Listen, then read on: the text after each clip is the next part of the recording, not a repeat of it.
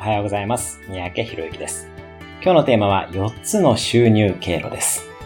お金の稼ぎ方にはざっくり以下の4つがあります。従業員、自営業者、ビジネスオーナー、投資家です。一昔前はどれかを選ぶのがスタンダードだったりしましたが、今は4つ全部が同時にできる時代です。ポートフォリオワーカーという働き方のスタイルですね。私自身も従業員的に仕事を受けることもあれば、自分が代表取締役となり、経営者として働く会社もあり、一方でビジネスオーナーとして出資している会社もあります。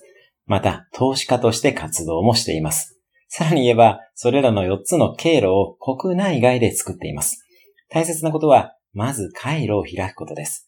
副業で稼ぐのもよし、夫婦のどちらかが起業するもよし、また、どこかの会社の株を買えば、それも立派なビジネスオーナーです。まずは回路を開きましょう。